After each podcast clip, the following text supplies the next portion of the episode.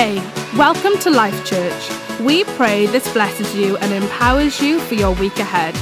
We hope you enjoy this message.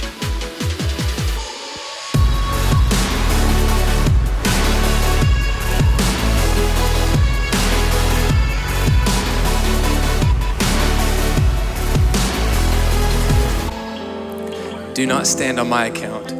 Uh, well, good morning to you. Thank you.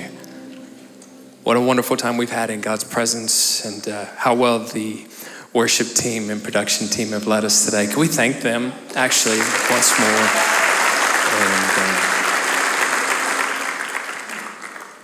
what an honor, what a privilege it is to be with you today.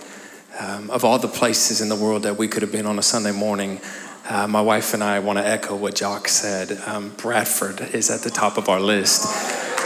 And uh, I want to say thank you for making us feel at home. For a number of years, this has not felt uh, like a foreign place to us. Over the years, as we've come and, uh, and been here, it's always felt very much like home. And I want to say thank you to that. Thank you for the warm welcome. Uh, it's pretty neat that my wife is traveling with me, that she's here today. That doesn't get to happen very often. And uh, she's the best traveling companion. Um, it's way better than traveling by yourself. So I'm grateful she's here. And uh, we have three boys. She's given me three beautiful little boys. Uh, she did the hard part, I had the fun part. But she, um, we've got three boys at home Asher, who's 14, uh, Sawyer Cash, who is 11 years old and uh, Clay, who is six years old. And they send their love to you as well. And uh, if it's all right with you, I'd love to jump into God's word with you. Um, as Pastor Jock said, I, am passionate about God's word and I'm passionate about his church. And I believe that if we'll lean into the word of God, uh, he will speak to us. And that one whisper from God can literally change and alter the course and the trajectory of our lives. Uh, so if you got a Bible, you can go ahead and pull it out. If you don't have a Bible, we're going to throw it up on the big Bible in the screen, uh, in the sky, I think. So, um, you'll be able to follow along. But I want to as well just say that I realize uh, without, without invitation, I've got no business speaking into what I had no part in building. So, Jock and Shirley, thank you for the invitation. Thank you for uh, being our friends. And, and Steve and Charlotte uh, have been our big brother, big sister forever. And uh, we love you guys dearly. We're so grateful uh, for the relationship, for the friendship. And uh, thank you for today. Um, but if you got your Bible, uh, find the book of Jude, if you will, the book of Jude. Uh, it's in the New Testament right before the book of Revelation. And uh, I love Jude. It's a short read, it's just one chapter. Um, but in my experience, uh, the shorter a book is, the shorter a chapter is, the more power packed it tends to be. And uh, the book of Jude is one you need to grab a cup of tea or grab a, a, cup of coffee with and, and sit and read it. And then once your coffee or your tea's done, pour another cup and sit and read it and meditate upon it. Um, but Jude, uh, he's one of the, the prominent figures in the New Testament. And uh, one of his claims to fame, although he would never claim it as fame, is that Jude is the, the brother of Jesus. Um, were you ever compared to your siblings uh, growing up? Imagine being Jude. Jude, I wish you were more like your brother. Um, that, that would be difficult. But Jude is one of the prominent figures and writers in the New Testament. And if we dive into his writing, I believe it'll speak to us. I want to just give you a little bit of context before we, before we read. Um, every time we, we open the scriptures together, I endeavor to give context because echoing in the back of my mind is a professor from university 20 years ago that said to me, Harrison, text without context is a con. So every time we, we read, I endeavor to give some context. And um, Jude, he writes to New Testament believers, both past and then as well for us present today. So the Word of God, it's living, it's breathing, it's active. It still applies to our lives today. And he writes to encourage these believers. He, he writes uh, to, to just strengthen them in the faith. You see, at the time of his writing, uh, Christians were the most persecuted group in the world.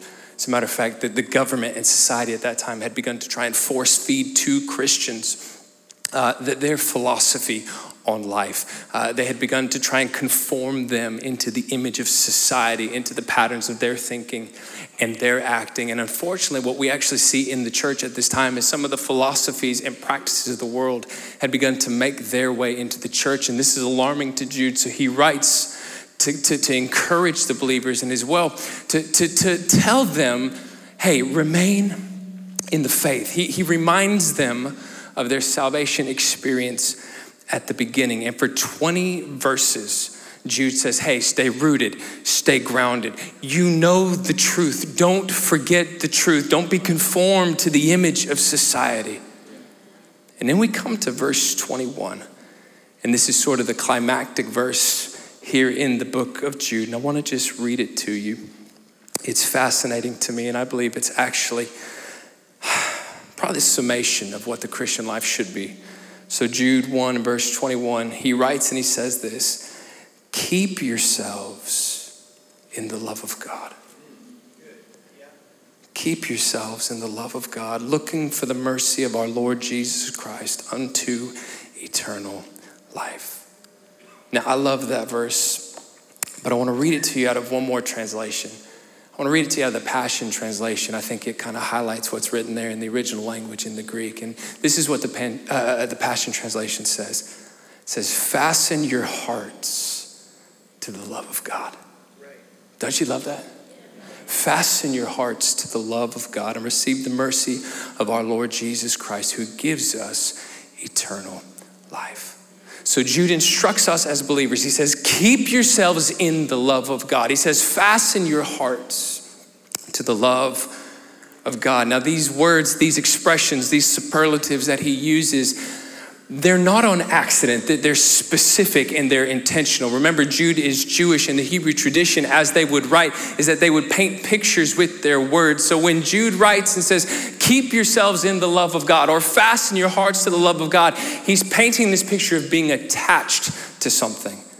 But not just attached like if you get super glue on your finger and the other finger touches it, and now your fingers are attached. That's, that's, that's what he's saying, but it's not all that he's saying. Um, I, I, told you I got a six year old at home. His name is Clay. And, recently, I don't know how it happened, but he ordered this package and it came to the house and we opened it and it was full of those little toys, the, the sticky hands that stick to everything. He took one of them and, and he threw it as high as he could. Now it's stuck to my 20 foot ceiling and it's been there for 10 days and it's not coming down. That sticky hand, it's fastened to the ceiling. Now, that's sort of the picture that Jude's painting, but it's not all the picture. See, it's not just being fastened or stuck to something, but it's for the purpose of strength. It's for the purpose of protection. It's for the purpose of nourishment. Think more of a baby in a womb that is attached, fastened to the mother by the umbilical cord. Not just stuck in there, but it's receiving nourishment and protection. Think, think about a, a bird and its little chicks under the wings of the mother, therefore, protection attached at the hip, if you will. Think about a branch and a vine, right? That branch is not just attached to the vine for the sake of protection, so it's not gonna get blown away by the wind, but also for the sake of nourishment. This is the picture that Jude is painting, and he's saying, hey, believer, fasten your heart Attach yourself, keep yourself in the love of God. That's the picture he's painting. You, know the picture I see when I read that verse? My, my kids, um, I get them in the car some mornings to take them to school, and, and when they get in, I say to them, hey, buckle up. Fasten your seatbelts, right? We, we know we, we wear our seatbelt. It fastens us to the car for the sake of protection, right? And I say, boys, buckle up. Are you buckled up? My boys are liars. They go, Yes. But I know that they're not. And so I do what any good parent would do. We're backing out of the driveway and I do a little brake check. And those boys go, and they smash up against the seats in front of them. They learn an important lesson. It's important to be fastened. But I think Jude might even say more than being fastened, it's important to know what you're fastened to. And so he instructs us. He says, fasten your heart. And just pause there for a second. He says, fasten your heart, your heart, your heart, your heart. This is no small deal. You see, when the scripture talks about your heart, it's actually in reference to your entire being, it's in reference to your life. Jude says, fasten your, your heart. In the book of Proverbs, the, the, the writer would say this that above anything else, guard your heart, because out of it springs every issue of life. So Jude says, Your heart, it needs to be fastened to the love of God. I love it. He gives us a specific target. suggesting that perhaps there are other things and at times other loves that we try to affix our hearts to. You read the scripture, you read about other things like the love of money. Sometimes we affix our heart to that. Sometimes we read about the love of self or the love of this world. John the Beloved would write about the love of idols or the love of pleasure. And that's just to name a few things we see in the scripture. So, Jude, our author here, he reminds us that in the midst of a crazy world, in the midst of a world that is trying to force feed its agenda to us, that in times of fear, that in times where it's not popular or, or, in vogue to be a Christ follower, in times where it seems like you are being persecuted, it's in these moments that you need to fasten your heart or you need to keep yourself in the love of God. So, what I want to do this morning is give you a couple of reasons as to why we should fasten our heart to God's love. And then I want to talk about a couple of ways how we can attach our heart, fasten it to God's love. So let's start with the motives. Let's talk a little bit about why. here's the first reason why you should keep yourself in the love of God. Number one, because God's love is something that this world cannot offer. God's love, it's perfect and it's unchanging, and it's something the world cannot offer you. Look, we know this, but human love, in all of its glory, in all of its great moments of passion, at best, human love, it's a faint shadow in comparison to the love of God. For, for how can the created outlove the creator, who, by the way, the creator is love? My favorite author is a guy named Brennan Manning, and he says this about God's love. He says, You have a better chance of capturing all of Niagara Falls in a teacup than you do understanding and comprehending the love that God feels towards you. Another one of my favorite authors, the Apostle Paul, he would say it like this in the book of Ephesians, chapter 3 that when we gather together as believers that the point is to comprehend with all the saints what is the width and length and depth and height of the love of God for us. I love that. Four dimensions of god's love. A four-dimensional love in a 3d world Someone goes, what, is that? what does that even mean? What are the four dimensions of God's love? How, how do you describe that? I describe the love of God by going back to John 3.16. For God so loved the world, he gave his only begotten son that whosoever believes in him should not perish, but have everlasting life. You want to understand the four dimensions of God's love? Here's the width of God's love. The width of God's love is this He loved the world. He loved the whole world. God loves people. Well, what's the, the length of God's love? What's the length that He would go to to show that love? Well, He gave His only Son.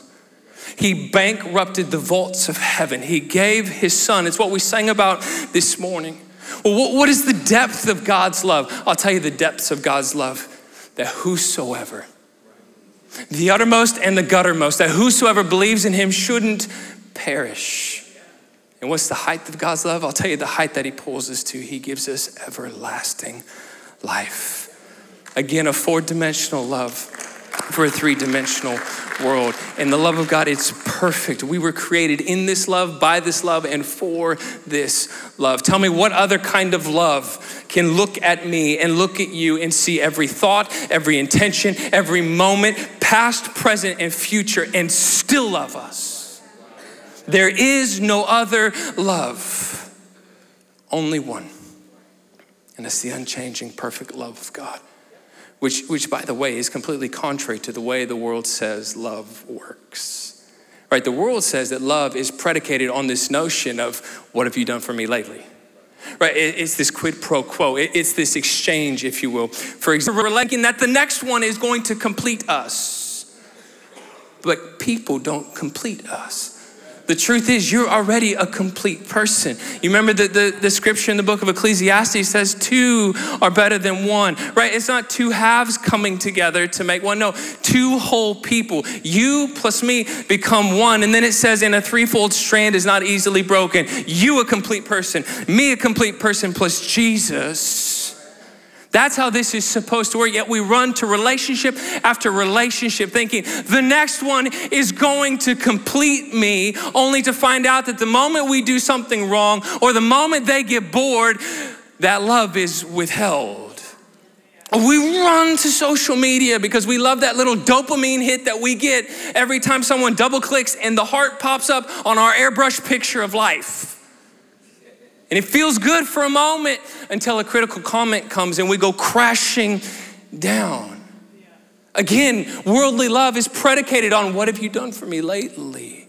We run to job after job looking for an identity. If I can just achieve this rung on the ladder, if I can just get a little bit higher in society, I'll feel the love. I'll have the identity that I think that I need. And we get there only to realize we're not complete. This is why young men run into gang life because they long for acceptance and belonging. But the scripture says that bad company corrupts good character. And we realize that we were created for something more. You see, the problem with worldly love is that it's motivated by fear and it's maintained by performance. What have you done for me lately? So I strive to be perfect in my performance because internally I have this fear that the moment I screw things up or the moment you get bored, is then the moment you withhold and take that love away. And here's the sad part unfortunately, we take that earthly logic and we then apply it to our relationship with God. And we go, oh man, well, God, His love must be based on my performance. And then we look at our performance and we go, oh, my performance is inconsistent at best. Like, there's a good week where I went and I read the Bible every day, so God must be happy with me. But then I go, oh, I went two weeks without reading my Bible. God must not be happy with me. Or I fell back into a familiar sin and I'm inconsistent in my performance. So we go, oh, God must be inconsistent in his love for us. But actually, the scriptures paint a completely different picture because we have to understand it wasn't our performance that got us into relationship with God in the first place. As a matter of fact, the Bible says that in our unfaithfulness, He remains faithful. That in our inconsistency, He remains consistent. You have to remember our position is in Christ, and we didn't do anything to get into that position, it was all God. He's the great initiator. The Christian life is lived from the place of response. We love Him because He first loved us. In this is love, not that we loved God, but that He loved us and he gave his son to be the covering or the propitiation for our sin. He continues to love us with a perfect and unchanging love. The psalmist wrote about this, and I want to read it to you. If you got your Bible, find the book of Psalms with me, please. Psalm 136.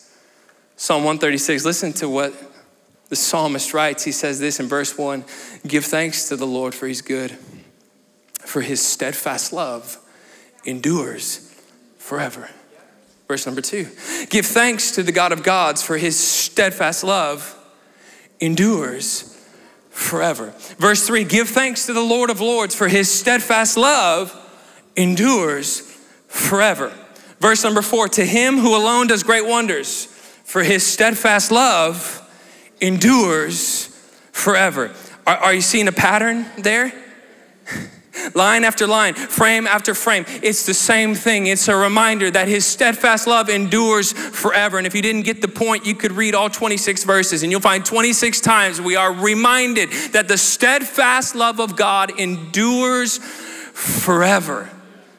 Meaning we don't live from a place of works trying to earn God's love. No, we live from the place of grace, realizing that His love for us trumps our love for Him.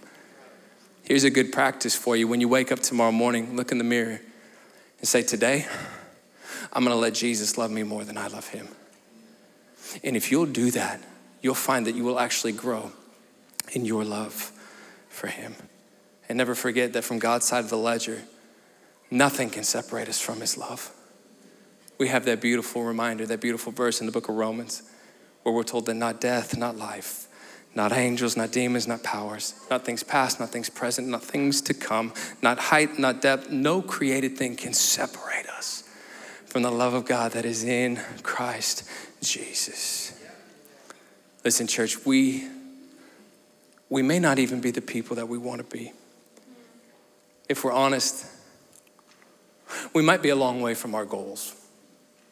And when we look down at the scorecard, we might have more failures than we do achievements. We may not even be able to check the box that says wealthy, powerful, spiritual, perfect. Might not even be able to check the box that says happy. But I want to remind you that nonetheless, you are still loved. You are accepted. And you are held in the love of God that is in Christ Jesus our Lord. So Jude reminds us keep yourselves in that love. Fasten your heart to the love of God because it's a love that the world cannot offer. Here's the second reason why we need to attach ourselves, fasten ourselves to the love of God, is because it'll make us more like Jesus. I don't know about you, I could use a little bit more Jesus in my life. It will make us more like Jesus. When you study the scriptures, you look through the gospels, you look at the life and ministry of Jesus, you find that he dwelt in the love of God. He was full of love toward God. And then he went and he took and he expressed that love to a broken world around him. Jesus came to show us a, a new picture, an accurate picture of who God is. I think for some, even today, we struggle with that picture of who God is. Many think that He's angry, that He's aloof, that He's disinterested in our lives, disinterested into the, in the events of the world. Jesus came to shatter that paradigm and to give us a new paradigm. Jesus came to show us that God is near, that He's present that he cares, that he's willing to get down on his knees in the mud and the muck of life and touch the things that we deem to be untouchable and to love the things that we deem to be unlovable. That's who our God is. And the secret of Jesus' life, his ministry, was found in the supremacy of the love that dwelt within him. He showed that love. And the Bible says that that same love, the agape love of God, according to Romans 5 and 5, has been now poured out into our hearts by the Holy Spirit. And I'm telling you that if we will fasten our hearts to that love, if we will allow it to flow in us and then through us to a world around us, we'll find ourselves becoming more like Jesus. Do you remember the words of Jesus in John 13? John 13, 35, he said this, By this, the world will know that you are my disciples. By this, the world will know you belong to me. Not by how many social media followers you have, not by how much money is in the bank. He said, By this the world will know, by the love that you have for one another. Meaning that when I am fastened or connected to the love of God, I begin to see people differently. I begin to think about people differently. I begin to act toward people differently. When God's love is on display in my life, it changes things, changes my behavior, changes my thoughts. Listen, some of us, our kids drive us crazy. And if we're not careful, instead of looking at them through eyes of grace, we can look at them through eyes of anger. And when that begins to well up inside of us, what we need to do is get alone, take a step back, and be with Jesus and reconnect our hearts to His love. Because what will happen is He will change our perspective. And instead of looking at them like little demons, suddenly we, we look at them and we realize that God has entrusted them to us and given us the absolute privilege of raising them and turning them into giants in their generation. Maybe you've got that person in your life that drives you insane. Can I give you some advice? Pray for them by name. You're like, I don't want to pray for them. I know. I've been there. There was someone in my life that drove me insane and I couldn't understand them. And I finally said, okay, God, I'm gonna take them in I'm gonna pray for them. And I began to pray for them by name. And you know what happened? God shifted my heart. God didn't shift their heart, God shifted my heart and my perspective. And suddenly I was reminded of how good God's been to me, but also reminded that that person that drove me crazy, that person was Jesus' favorite. And it was almost as if Jesus was like, wait, are, are you better than me? That person's my favorite. How could you not show them love? How can you not give them forgiveness? When you're attached to the love of God, it, it changes you. You become more like Jesus as an employer. You know, with your employees, you're not just looking at them as, a, as an, a means to an end. It's not just about making a dollar, but suddenly you look at your employees and, and you go, wow, these are people that God has entrusted me to shepherd them. You start looking at your business. How can I fund the kingdom? How, can I do something that lasts on the pages of eternity? I'm telling you, when you're attached to the love of God, it makes you more like Jesus. But beyond seeing and treating people differently, how do we know if we're growing in this? How do we know if we're becoming more like Jesus? Well, I like to do what I call the love test. Maybe you could try it too. You remember that chapter, 1 Corinthians 13, the love chapter? Love is patient, love is kind, love is not rude. All this goes line by line. What I like to do is I read it and I insert Jesus' name there, right? First John tells us that, that God is love. So I, I put Jesus' name and I go, Jesus is patient. Jesus is kind. Jesus is not rude or proud or boastful. And I, I look at that and I go, yes, what an example. I, I love that about Jesus. But then I take his name out and I put my name in. And I go, Harrison is, pa- Harrison is patient and, oh. Harrison is not rude or proud or, oh man.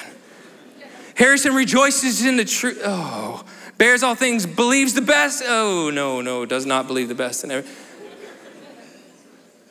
and I look at that and it's a test. Harrison, how much are you becoming more like Jesus? Listen, the longer that we allow our hearts to be fastened to the love of God, the more these things begin to define us and the more we become like Jesus, which, by the way, is the goal in the Christian life. The goal in the Christian life is not just to one day make it to heaven. Thank God for that. But the moment we made Jesus Lord, heaven was assured. The goal in the Christian life is maturity, where every day I become more and more like Jesus. Keep your hearts in the love of God. As my time is expiring, let me just give you quickly two, two ways that we can do this, two ways to keep ourselves in God's love. Here's the first. You want to keep yourself in God's love, meditate often upon who He is and what He's done for you. Meditate on who He is and what He's done for you. Can I, can I ask you something? Has God ever done anything for you? In case you forgot, He's healed you, He's kept His promises towards you. He's redeemed you. He's saved you. He's brought you peace. He's given you wisdom. He's preserved your life time and time again. He's restored relationships. Some of you go, Yeah, Pastor, that sounds great, but, but he hasn't done anything for me in a long time. Did you wake up this morning? Better yet, did you wake up in your right mind this morning? Did you take air into your lungs this morning? By the way, that air is His. I'm telling you, God's been good to you. Here's the follow up question though When's the last time you reminded yourself of how God has been good to you? When's the last time you meditated upon who He is? When's the last time you told Jesus, hey, you don't ever have to do anything for me again, and I still love you, and you're still worthy of my worship, you're still worthy of my praise? When's the last time you went on a long walk alone, just you and Jesus, just to tell Him how grateful you are to Him? just to remind your soul of how merciful He's been to you. And if you're struggling to figure out who He is, can I give you some foundational thoughts to go back to? Number one, go to the Word. Jesus and His Word, they're the same. You read His Word, it will change you, it will remind you of who He is. Meditating on the Word, I like to say like this meditation's a lot like marination. Those of you that cook, you take your piece of meat, you put it in the marinade. The longer it sits in the marinade, the more that piece of meat takes on the flavor of the marinade. Can I just say, the longer you spend in the marinade of God's word, the longer you meditate upon it, the more you will take on the flavor of God, the more you will be reminded of who Jesus is. Get in the word. Here's another foundational thing. If you want to find out who Jesus is, spend some time praying, spend some time talking to him. Never go a day without hearing the voice of the Master. And listen, I realize a lot of us, we make our prayer about giving God our lists, and He cares about our lists. But if that's all prayer is to you, I'm sorry, you're doing it wrong. Prayer is a two way conversation. And I believe God is always speaking. And if we're not hearing, the problem's not on His end, the problem's on our end. And maybe we just need to wait. Oh, we love that word, don't we? Maybe we just need to wait in His presence. Wait and listen and recalibrate and attune our hearts to hear his voice. We don't like to wait, but we have the promise that those that wait on the Lord, they will renew their strength. They'll mount up with wings like eagles. They'll run and not be weary. They'll walk and they'll not faint. Spend some time praying. Here's another one get into community. Get into community. We see more of Jesus together than we do alone. We need each other. It's the way God has wired this life up. We need each other. Someone goes, Well, I, I, don't, I don't like church. I don't like coming. There's so many people and it's loud. Listen, if you think it's loud and you don't like people, you're not gonna like heaven. Someone goes, Well, if I, if I come to church, they're gonna, they're gonna ask me to serve and they're, you know, they're, they're gonna ask me to give and be involved. Yeah, we will. Because we're better together.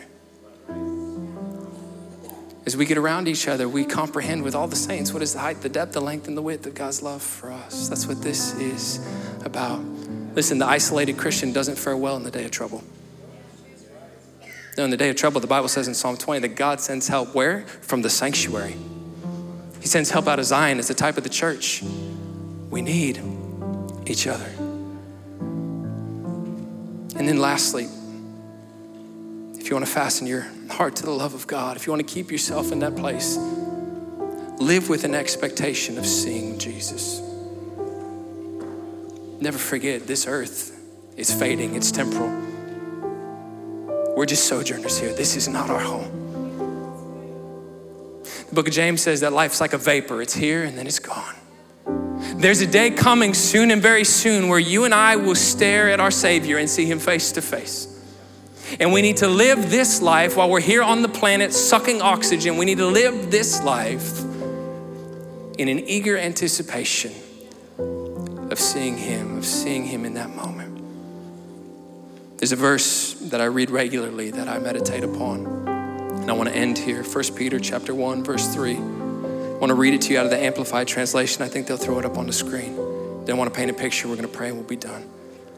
Peter writes, he says this Blessed, gratefully praised and adored be the God and Father of our Lord Jesus Christ, who according to his abundant and boundless mercy has called us and caused us to be born again.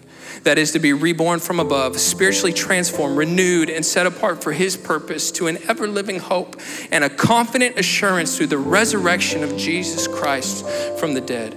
We've been born anew into an inheritance which is imperishable, beyond the reach of change and undefiled and unfading, reserved in heaven for you, you who are being protected shielded by the power of God through your faith for salvation that's ready to be revealed for you in the last time. In this you rejoice greatly, even though now for a little while, if necessary, you've been distressed by various trials, so that the genuineness of your faith, which is much more precious than gold, which is perishable, even though tested and purified by fire, may be found to result in your praise, glory, and honor at the revelation of Jesus Christ. He's talking about that moment, that moment where we'll see him face to face. And then look at this, verse 8. Though you've not seen him, he's talking about us right now, presently. Though you've not seen Jesus, you love him. And though you don't even see him now, you believe and trust in him and you greatly rejoice and delight with inexpressible and glorious joy, receiving as the result the outcome, the consummation of your faith, the salvation of your souls. Though you don't see him now,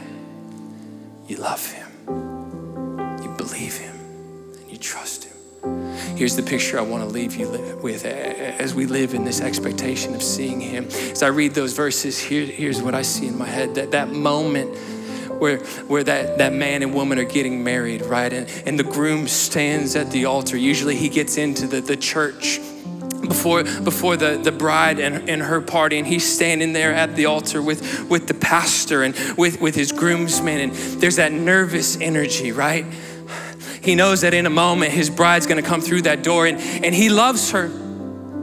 He has an idea of how beautiful she's gonna be, but he doesn't he doesn't know. He knows though when he sees her, she's going to take his breath away. And he stands there and there's that, that nervous energy. And suddenly the music begins to play and the room stands and the bridal party begins to make their way in. And that nervous energy begins to grow when finally the bride comes through that back door. I don't know when the last time you were at a wedding was, but when I go to weddings, I don't look at the bride when she comes in. I always turn my attention to the groom. Because without fail, you see the moment. You see the moment just hit him where that's his beloved. And he knows she's beautiful. But when he sees her, oh, it's like he's seen her for the first time. And she's so beautiful. And she's more beautiful than he could have ever imagined. And the love that he feels for her, he thought it was strong, but it begins to bubble up, and often it begins to well out in tears. And he's overwhelmed by the beauty of his bride, and he's overwhelmed by the love that he feels. I have a sense that's what it's gonna be like when we see Jesus for the first time. We know He's lovely. We know He's beautiful. We know He's kind. We know He's merciful. But in that moment when we see Him for the first time face to face, we're gonna go, Oh, I didn't know you were that beautiful. I didn't know you were that kind. I didn't know your love was that great and magnanimous. And that's why we will take our crowns and throw them at his feet and get on our knees and sing with the angels Holy, holy, holy is the Lord. And if you want to fasten your heart to his of our soul, have you experienced that? Do you know it? Listen, if you're troubled about the state of your soul, I'm telling you, there's a solution, but there's only one. His name is Jesus. He said, I'm the way, I'm the truth, I'm the life. No one comes to the Father, no one enters into salvation without me. And if you don't know Jesus, don't leave today without surrendering your life to Him. But know what you're signing up for. This is not where I get to pick and choose the things in the Bible that I like and I apply those things and then I don't apply the things I don't like or the things I don't agree with. No, what you're signing up for today is total surrender. Dietrich Bonhoeffer, the famous theologian, said it like this the call of Jesus, it's, it's both radical and it's offensive. The call of Jesus sounds like this come and die.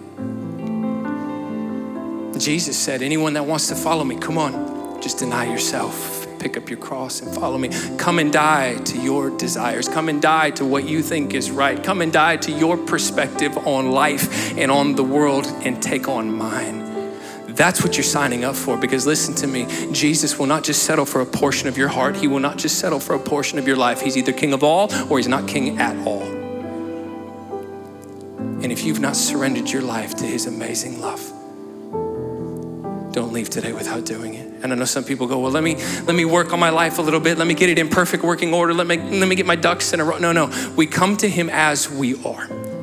Here's the truth. God loves you right now as you are not as you should be, but the truth is, He will not leave you as you are. The moment you surrender your life to Him, you'll find out He loves you more than you love Him, and He pours out His love in your heart by the Holy Spirit, and everything changes. That's so radical. That's why the Apostle Paul said it's like becoming a new creation in Christ Jesus. The old is gone, everything becomes new. And if you've not experienced this thing we call being born again, salvation, total surrender to Jesus, His Word, and His love. If you've not experienced that, I want to pray for you today.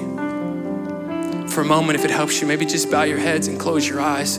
I want to give you a prayer, and then the team's going to sing, and we'll, we'll close up church today. But get to three. Would you just lift a hand so I know who I'm praying for? I'm not going to take any more time. Here we go. One, two, three, all across this place, if that's you. I see that hand there, and another one there, and there, and there, and there. Thank you. You can go ahead and put them down. I'm going to pray over you. But before I do, I want you to begin to form words on your own lips, your own prayer. You're like, oh, I don't know how to do this. I don't, I don't know if I'm going to do it right. Listen, you're just going to have to trust that the God that made your heart is going to be able to decipher your heart in these moments. And the reason I'm gonna ask you to pray so you know from the beginning, you don't need me to get to Jesus. You don't need me to get to God. You don't need a pastor. You don't need a priest. No, He's come to dwell with you. You have direct access as He's poured His Holy Spirit into your heart. But you need to pray a prayer of dependence, a prayer of humility, a prayer that says, Oh, Jesus, would you rescue me? Jesus, would you save me? I need you. And in the best way you know how, if you'll pray that prayer, I promise you God will meet you where you sit. He will not turn you away. Father, upon every life and every story, every situation and circumstance, I thank you that your spirit is here. I thank you that you know us intimately, you know us individually. God, I thank you for this moment. I thank you that the Holy Spirit's applying salvation to people's lives. I thank you for the forgiveness of sin. I thank you for redemption. God, I thank you that we can say it's ours by the sacrifice of Jesus. We put our trust in Him, in His death, in His burial, and in His resurrection. And today we call Him Lord. We thank you for it. And God, I pray you bless your people, that you keep your people. You cause your face to shine on them? God, would you be gracious to them? Would you lift your countenance upon them and give them your peace? In Jesus' name. Amen, amen, amen. Thanks for joining us. We pray you feel encouraged by this word. We would love to hear from you, so why not connect with us via the website at lifechurchhome.com or on our socials at Life Church Home. Have a blessed week and we'll see you soon.